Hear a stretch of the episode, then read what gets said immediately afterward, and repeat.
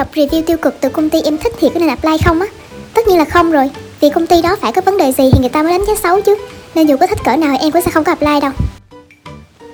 Cái này có vẻ căng à nha Thật ra thì cũng giống như khi mình kể xấu một ai đó thôi Dù chưa biết thật hư ra sao nhưng mà tự nhiên mình cũng sẽ có cái nhìn e dè về người đó Nhưng mà theo em á thì trước tiên mình phải tìm hiểu và xác minh xem những cái review tiêu cực đó về công ty có đúng hay không đã Đọc được review tiêu cực từ công ty mình thích, liệu có nên apply? Thân chào các bạn đến với series podcast Chuyện nghề của muôn người. Chuỗi podcast được thực hiện bởi Việt Nam Quốc, website tuyển dụng số 1 tại Việt Nam. Chủ đề kỳ này khá nóng hổi trong bối cảnh mạng xã hội bùng nổ như hiện nay. Đó là đọc được review tiêu cực từ công ty mình thích. Liệu có nên apply? Cùng lắng nghe chia sẻ của chị Như, nhân vật đặc biệt trong số podcast kỳ này. Chào các bạn, mình là Như, hiện đang làm nhân viên IT cho một công ty phần mềm lớn có tiếng tại Hà Nội. Mình rất thích công việc hiện tại, mức lương khá ổn và môi trường công ty khá tốt. Ấy vậy mà trước kia, chỉ vì đọc được những review không tốt về công ty, mém chút nữa mình đã bỏ qua cơ hội apply các bạn ạ. À. Để mình kể các bạn nghe câu chuyện của mình lúc đó. Cũng là bài học nho nhỏ cho các bạn ứng viên đang tìm việc có thể rút thêm kinh nghiệm cho bản thân. Cho phép mình được giấu tên công ty để tiện chia sẻ hơn nhé. Từ thời còn là sinh viên, mình đã có ước mơ được trở thành một nhân viên của công ty ABC. Vì ABC là công ty phần mềm lớn nhất nhì nước ta. Lúc đọc được tin tuyển dụng của công ty, mình hào hứng lắm. Vì mình có đủ trình độ, năng lực chuyên môn và kinh nghiệm làm việc để ứng tuyển vị trí nhân viên IT này. Thế nhưng khi tìm hiểu về công ty, mình lại đọc được khá nhiều review tiêu cực. Nào là ABC chuyên quịch lương nhân viên, ABC viện cớ để trừ lương, bóc lột sức lao động, sếp gạ tình. Lúc đầu mình sốc lắm, cảm giác kiểu như mình thân từ một ngôi sao điện ảnh, nhưng bỗng nhiên người ấy bị tố scandal không tốt vậy đó. Cảm giác tiếp theo của mình là hụt hẫng vô cùng. Mình thất vọng và buồn bã vì môi trường công ty mơ ước bấy lâu của mình lại tệ như vậy. Nhưng rồi ngày hôm sau, khi đã suy nghĩ thấu đáo hơn, mình lại nghĩ rằng Nay mạng xã hội thật giả lẫn lộn. Có chắc những review kia là thật, biết đâu do đối thủ cạnh tranh tạo review giả để bôi nhọ danh tiếng ABC.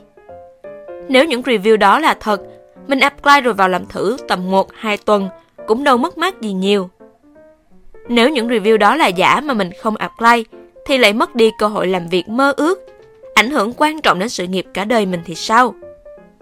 Thế là mình bắt đầu tìm hiểu để xác minh độ chân thực của review. Mình đã truy cập vào từng tài khoản review để xem đó có phải là tài khoản ảo hay không. Cách này cũng hên xui thôi các bạn ạ, à, nhưng cũng lọc được phần nào đấy. Chẳng hạn nếu là tài khoản Facebook, mình vào xem trang cá nhân có đăng nhiều ảnh và bài viết hay không, có được nhiều lượt like và bình luận hay không.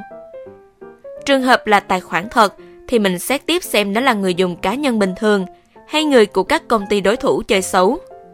Mình tìm hiểu xem người ấy có đang làm việc cho công ty đối thủ cạnh tranh ABC thông qua thông tin cá nhân và hình ảnh, check-in trên trang cá nhân. Tiếp theo, mình tiến hành nốt lại tất cả những review tiêu cực để sau này trực tiếp kiểm chứng từng vấn đề một.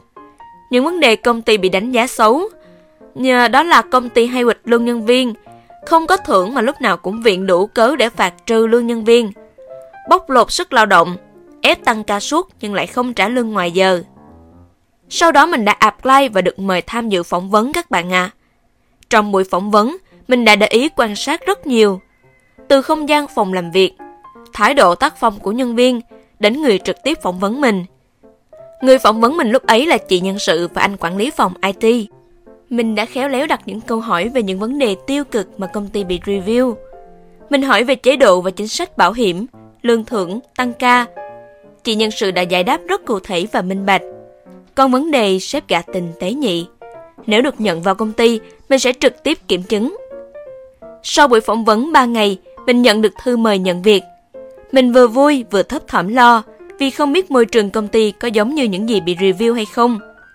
Mình nghĩ là cứ vào thử việc 1 đến 2 tuần, trực tiếp trải nghiệm và tìm hiểu. Nếu giống những gì bị review, lúc đó mình nghỉ việc cũng không mất mát gì nhiều. Vậy nên mình quyết định đi làm. Các bạn đang tò mò không biết mọi chuyện tiếp theo thế nào đúng không? À mà quên, từ đầu buổi nói chuyện, mình đã tự giới thiệu mình đang là nhân viên IT của công ty ABC rồi mà. Sau 2 tuần thử việc tại công ty, mình có kết thân với một chị đồng nghiệp. Mình có hỏi nhỏ chị về vấn đề có người tố công ty quỵt lương. Chị ấy bảo từ khi vô làm công ty đến giờ gần 3 năm, chưa bao giờ chị ấy bị quỵt lương cả. Sau một hồi nhớ lại, chị ấy mới kể đó là trường hợp của một cậu nhóc sinh viên mới ra trường. Cậu ấy làm việc chỉ một tuần rồi nghỉ ngang, nên công ty không trả lương cho cậu ấy được. Lý do nghỉ việc là vì cậu ấy tính rất bốc đồng, hiếu thắng. Chỉ vì bị quản lý phê bình và yêu cầu sửa đi sửa lại một website mà cậu ấy cay cú nghỉ ngang. Thì ra là vậy các bạn ạ. À. Còn vấn đề công ty hay trừ lương là vì quy định mỗi lần đi làm trễ bị phạt 10.000 vào tiền lương. Mình nghĩ quy định này nhằm chỉnh đốn quy củ môi trường văn hóa công ty thôi. Chị đồng nghiệp kể, công ty có chính sách nếu đạt KPI thì mới được khen thưởng. Nhưng KPI công ty khá cao nên mỗi tháng rất ít nhân viên đạt được.